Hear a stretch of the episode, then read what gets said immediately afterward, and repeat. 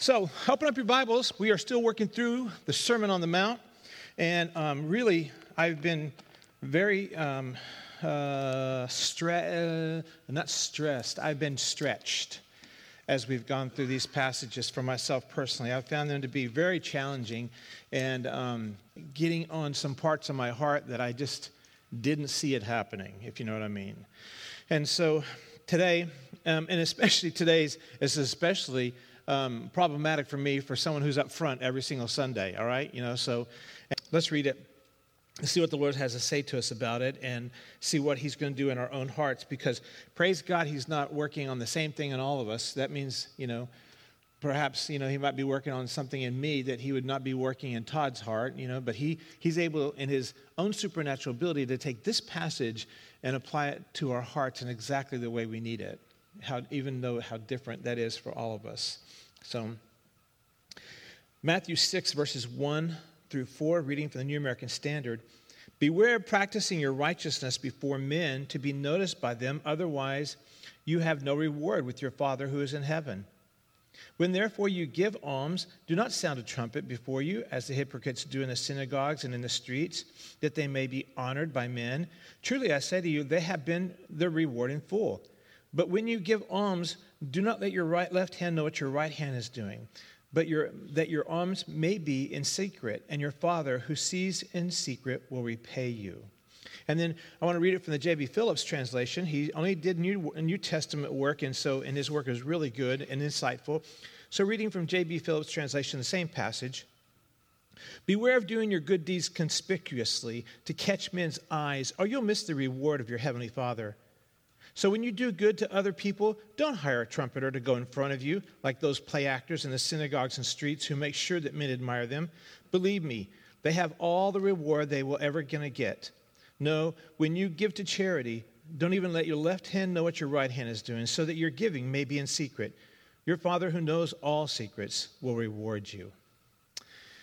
So chapter 6, verses 1 through 8 is dealing with three great primary worship attitudes and sacraments, so to speak, religious life in the Jewish culture. The three pillars, you know, almsgiving, verses 1 through 4, prayer, the next passage is through 14, and then it moves into fasting, and verses 16 through 18. I'm absolutely disqualified to preach on fasting. I'm not sure what we're going to do when we get there. We might figure it all out together, you know. I might reference something for you to read about from somebody who knows something about fasting, has actually practiced it successfully in their life, all right? So, but he's teaching on all these things, and in each one, he's teaching about them because of the motives of the heart.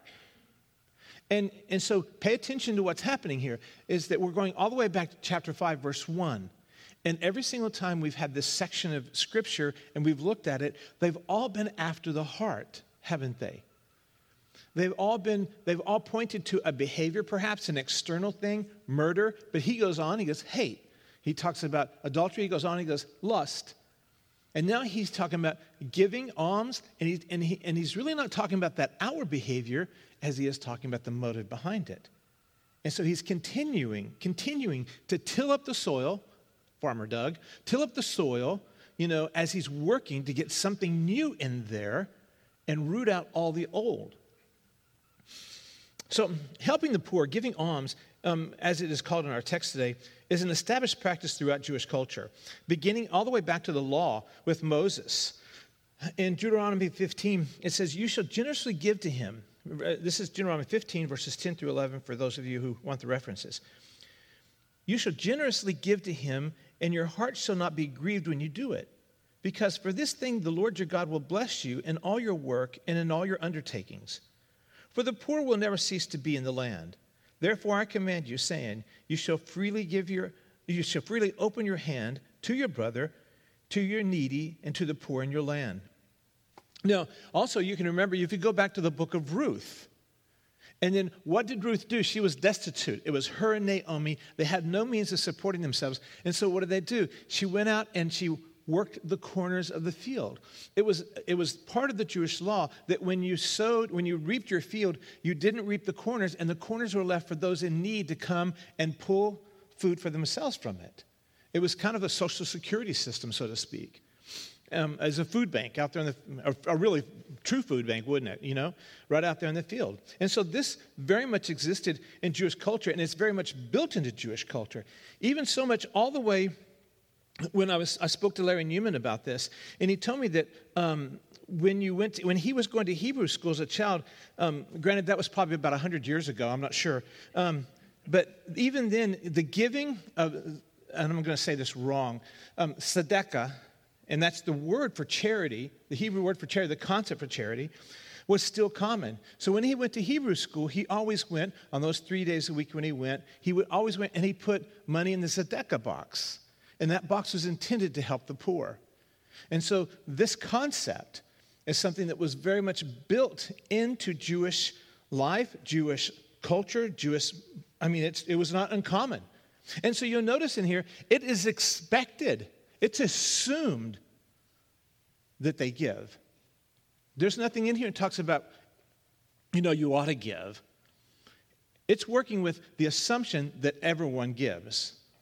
As a matter of fact, when you think about it, and we're going to touch on this again later in the sermon, but when you think about it, when Jesus talks about the widow's mite, even the widow who had nothing really at all, she gave. And so you see that giving was not something that they were talking about you should do. Giving was something they assumed that everyone was doing. And so the topic or the issue at hand was not whether or not you're doing it. The topic was why you do it. So, notice the point Jesus is making in verse 1 here. Beware of practicing your righteousness before men to be noticed by them, otherwise you have no reward with your Father who is in heaven. He positions getting attention in this world for giving alms against getting a reward in heaven. He says, if you do this, and he attaches these two things, does he not? So we can learn three things immediately from this passage. One is that there are rewards in heaven. Rewards are going to be given in heaven. It says it right there. Number two, giving alms was the way of getting heavenly rewards. And then number three, giving alms in order to get attention from men or from others in this life negates rewards in the next. And so you see, that's why the widow's mite is a very interesting story. It's that it's not how much one gives, it's the heart that it's given with. Christ there in that passage where in Matthew 12, where he highlights her giving, because she gave sacrificially. That's an issue of the heart. Versus, he talked about the Pharisees and the rich who gave out of their excess. And so it's like, they had money left over. It was not going to hurt them to give. It wasn't going to be a sacrifice for them to give. And that's a heart issue. And so that's what he's after here. And so it would appear that the issues here really are the motive and the reward. The why I give the way I do, and what is my reward for doing that? Think back to any movie that has ever featured a Roman emperor in it. Gladiator, Russell Crowe a few years ago. For those of you who are really old, Spartacus and Ben-Hur. Oh, there's a new Ben-Hur in there. Anyway, let's go with the old Ben-Hur. It was better. So let's think about those old movies with the Romans in it. And any time the emperor entered the Colosseum, any time the emperor came into the scene, and they played those horns and they blared, what was the purpose of that? The purpose of it was the emperor's here. Stop what you're doing. Pay attention to him. All eyes on him. So when you read here in this passage, he goes, don't play a loud trumpet when you give. He's kind of saying that. It's like, don't act like you're somebody important. Don't act like, don't try and draw all the attention in the room to yourself when you do this. So he's saying you don't give in such a way that you draw that attention to yourself. But not only that, he says that those who do are hypocrites. And that term hypocrite is a Greek term for, literally, it's a Greek term for actor. One who wears a mask. And especially in Greek theater or Greek, only men were in the plays are in the theater. And so the only way a Greek male could portray a woman in a play was to put on a mask to appear as someone who he wasn't. But that would be true for even playing another character, even a male character in it. He would put on a mask. He would portray someone he wasn't. And so he's saying here that those who give to get attention are just like an actor who's trying to appear like something they're not. You know, and so you have to say, well, then what were they trying to appear to be? What were they wanting people to believe about them? Well, you know, they would want people to believe they were religious, super religious, right? They would want people to believe they were super righteous, because some translations will say this in verse 1. I think they all do, I believe. Maybe not. But most translations say in verse 1, beware of practicing your righteousness. And that's even part of the terminology for alms and giving and charity in Jewish culture. And he says, so those who do this and draw attention to themselves are trying to appear righteous. Well, we know that what makes us righteous is Jesus. What they believed was that their deeds, their good works, and the attention of others that established that righteousness that they were looking for. They wanted to be pleasing to God even, I think. They wanted the applause of men, and they got it, didn't they? But that would be, as he says, the full measure of the reward. That would be all they would get for their generosity. Now, consider this. When we give to the poor or to someone who has need, and if the recipient of our gift knows we gave the donation, they know it was us, in the best case scenario, that person would say thank you. They would tell you how meaningful it was. They would tell you that it paid the mortgage. It would tell you that they paid the car payment. It would tell you that they put food on the table. There would be tears. They might hug you if it was COVID appropriate, you know. And you would feel good about that, wouldn't you? You would feel like you made a difference in that person's life. And there would be a sense of satisfaction about helping that person. And basically, it would be that you would feel good about yourself. The trumpet's blown. All the eyes are on us. All the attention is on us. All the attention's on me because I did this for this person. And people make a big deal out of how generous we are. They'd put my name on the outside of the building. They'd start a scholarship fund for me because I did these good things. In other words, people would stare at me. People would thank me. People would talk about me. People would think I was special and great. And Christ says, truly I say to you, they have their reward in full. In other words, if you did it all in public, then all that stuff you got back, that's your reward. He says in here, verse 2, that, you know, you have the reward. Reward, one of the terms, one of the definitions of reward is pay. It's you're getting something for something, you know, for dues, for work paid or something.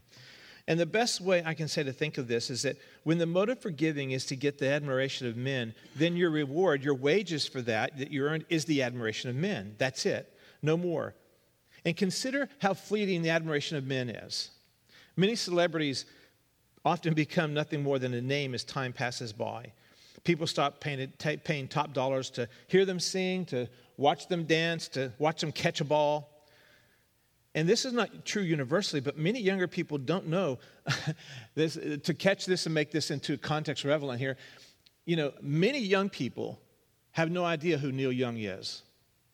And so what does it matter if he's mad and taking his music off Spotify? He's just a name I've never heard of. That's what a lot of young people are saying. Niels Lofgren, who is he? Well, he stood behind Bruce Springsteen. And so, you know, I can remember as a teenager like going, why is it that Bob Hope is such a big deal? What did he ever do?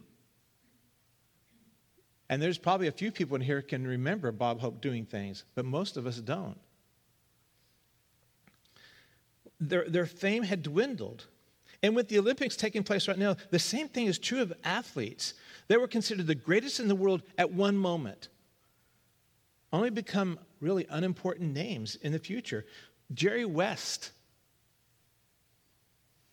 Mark Spitz, Wilma Rudolph, Carl Lewis, and to many people, those are just names.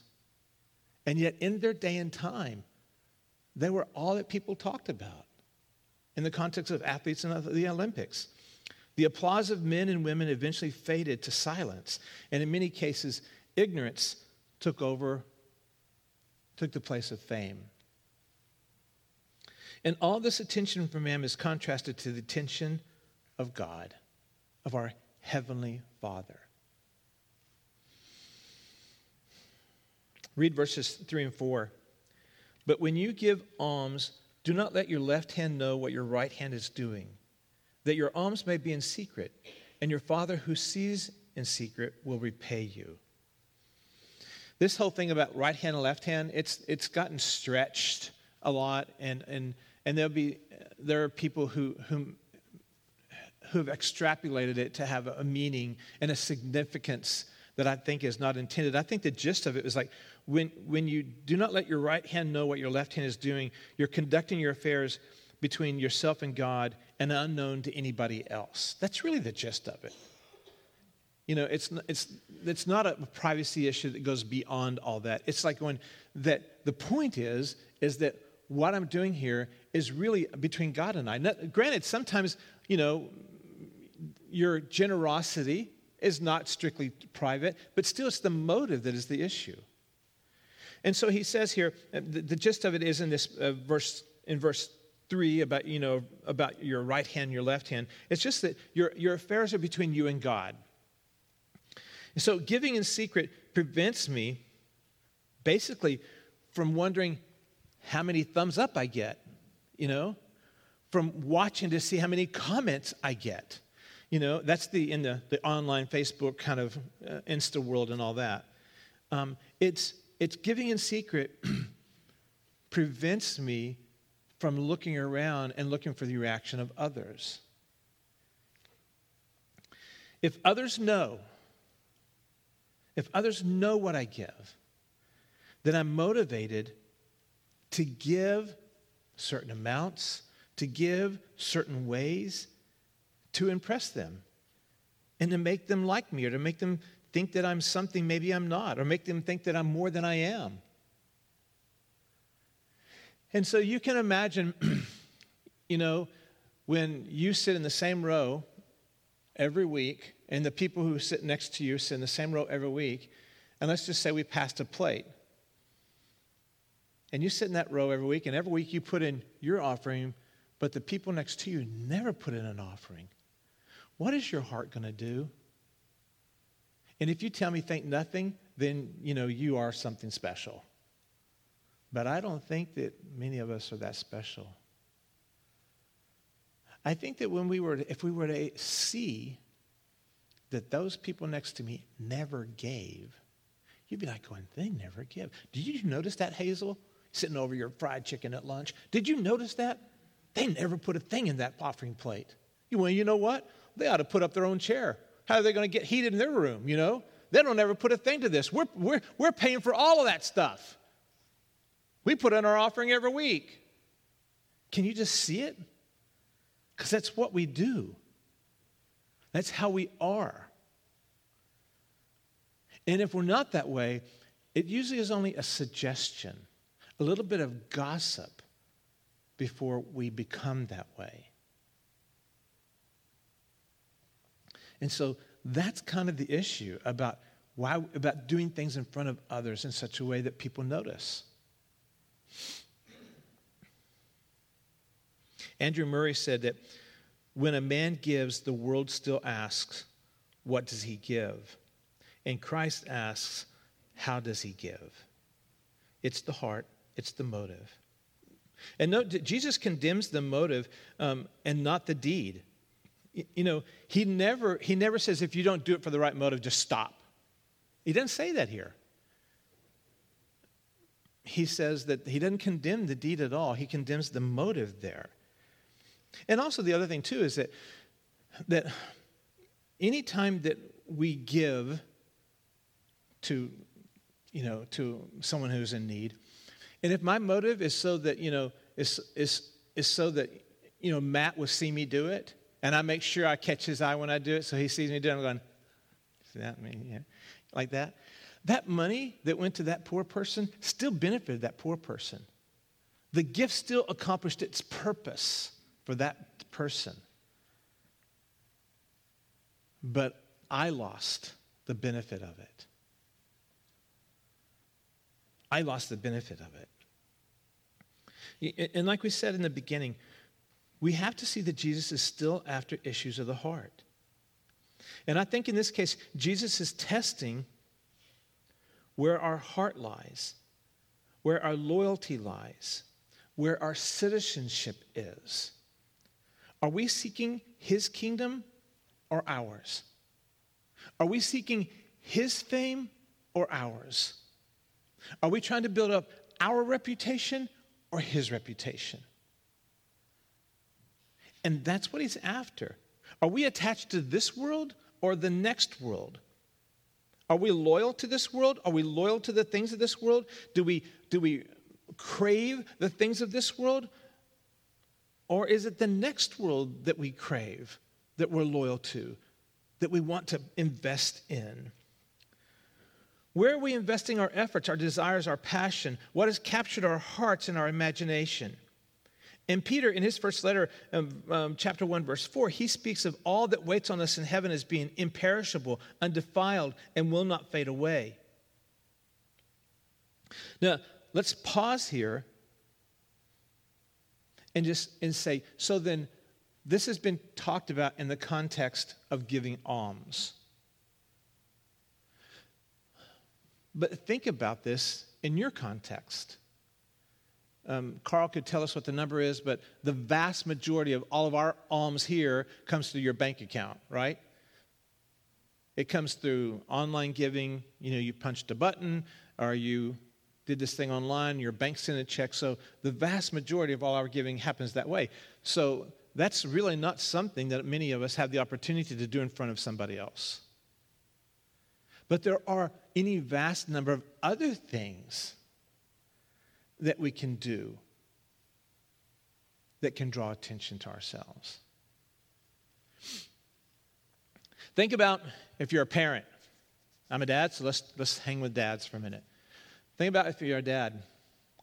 And so for the entire weekend, you know, you got off work Friday, you came home all day Saturday, you know, you did not even glance at your children, did not smile at them, did not really interact with them. But when you hit the parking lot, you grabbed them by the hand, you smiled, come on, buddy. And then all the time you're in here, it's like, hey, I really love being a dad. Hey, I really love my children. Hey, I'm really involved in my children's life. What are you doing?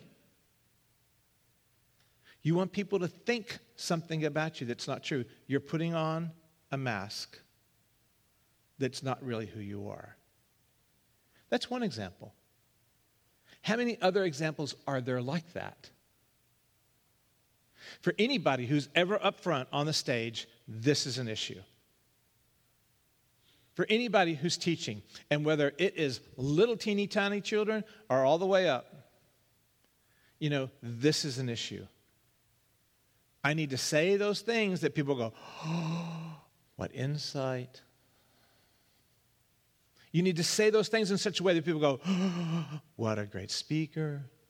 You need to hit that note. People say, wow, what a voice. And then whatever it is, though, all of us, if you have an online presence, you're probably putting things up there. All of us, we are probably putting things up there in such a way that we want to get people's reaction.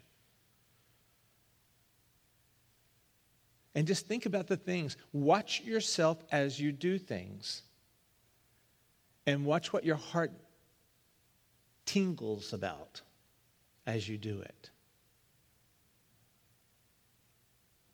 You know, would you walk the little old lady across the street if there weren't people there to watch you do it? Or would you tell her, good luck, and go on about your way. You know your scenario. You know your life. You know the kind of things in your context, in your workplace, that you can do to draw attention to yourself. And really what's happening when we do that is, I don't want to get ahead of myself. I'm probably going to get ahead of myself. I'll figure it out. But what's happening when you do that is that what you've done is you've taken Jesus, this is us, this is me, so I don't want this to, I've taken Jesus off the throne of my heart and I put everyone else there. I've taken him and I've said, I am more interested in all of these people's approval of me than I am of yours. And because of that, I won't say things that will make them angry. Because of that, I won't say anything that's controversial. Because of that, I'll only talk about these things because I want their approval. That's my context. What's yours? And that little thing about talking about the throne of your heart, well, that's kind of strange, isn't it? What are we talking about? Well, who sits on the throne? The king does. And what does the king do? The king has ultimate authority. The king says, you can't do this, you can't do this, take off his head, give them, the king. I mean, he's top dog. No one is above him. He has absolute authority about all things that happen in his kingdom. And when I place you as being the most important thing in my life and what you think, you're on the throne of my heart. You're telling me what's important. You're telling me what to say. You're telling me what to do. You're telling me where to go. Because you're on the throne of my heart. Your values, what's important to you, has replaced what's important to Christ. That's how this passage affects all of us. That's how this passage expands beyond giving alms. Let's touch on something that is usually controversial in this passage. Some people really struggle with the whole idea of rewards in heaven. They believe that is too self-interest, that I am doing things to get something for myself as opposed to being altruistic and serving God with all my heart. But the problem with that conclusion is that Jesus is the one who said that you get rewards. It wasn't me or the preacher you disagree with. It was Jesus that said it. And not only that, but he says it multiple times. I mean, many times. Matthew 19:21, go and sell your possessions and give to the poor, and you will have what? Treasure in heaven. Rewards. You give to the poor, you get stuff in heaven. Randy Alcorn in his book, The Treasure Principle, and also in The Light of Eternity, if you're interested in this whole issue on rewards and stuff, I really encourage you to pick up Randy's book, In Light of Eternity. There's another one too, and the title escapes me, but I know that Scott Brubaker has done a book study on it. But I really encourage you to get his book, In Light of Eternity. And he summarizes the all that waits for us in heaven. Some of us will reign with Christ. Some of us will be in charge of many things. There'll be leadership over cities relative to the faithfulness of service here. There are different crowns you will get based on your service here. The rewards will be given to us for what we do based on our service here, for persevering under persecution, for showing compassion to the needy, for treating our enemies kindly. And so why would it be wrong to teach that we're going to be rewarded in heaven if the Bible teaches it as well? What would those rewards look like? I got no clue. I do not know if it's a treasure chest, and like some of us are going to get a teeny tiny little jewelry box treasure chest, and some of us are going to get a giant, Captain Jack Sparrow kind of treasure chest. I don't know. But he says it. And if he's going to do it, it is going to be something of great worth. And it's going to be something of great value. And something greatly satisfying. So when we seek the reward and approval of men, we sacrifice that future treasure. So Jesus is challenging our loyalty, our motives, who's in charge of our life, what's in charge of our affections. And ultimately, when you really are exploring this, if you dig deep enough, you'll come to this place you're going to go, this theme, this topic, this issue will go all the way to how I use my time, how I use my money, the people I spend time with, the things I read, the things I watch. You see, it's not just an issue of like money and giving it. It's an issue of the heart and its alliance. I mean, it's loyalty and its devotion to Jesus. What Jesus is doing here in this Sermon on the Mount, chapters 5 and going forward here, he's taking these raw new recruits, these raw disciples of this new king and this new kingdom, and he is stripping away all of the loyalties, all of the things they hold dear, all of the things that they have ever been taught, all the things that they believe, all of their faulty thinking, all of their assumptions, and he is stripping that away and saying, see where this leads, see where this has gotten you.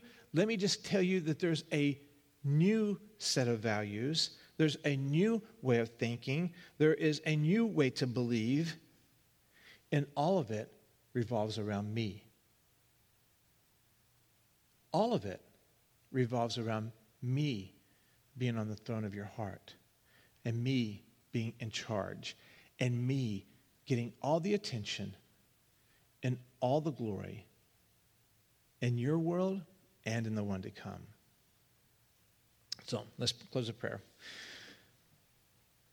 Father, at first glance, we read this passage and it looks like it's something that maybe doesn't apply to us. It looks like it's kind of a peripheral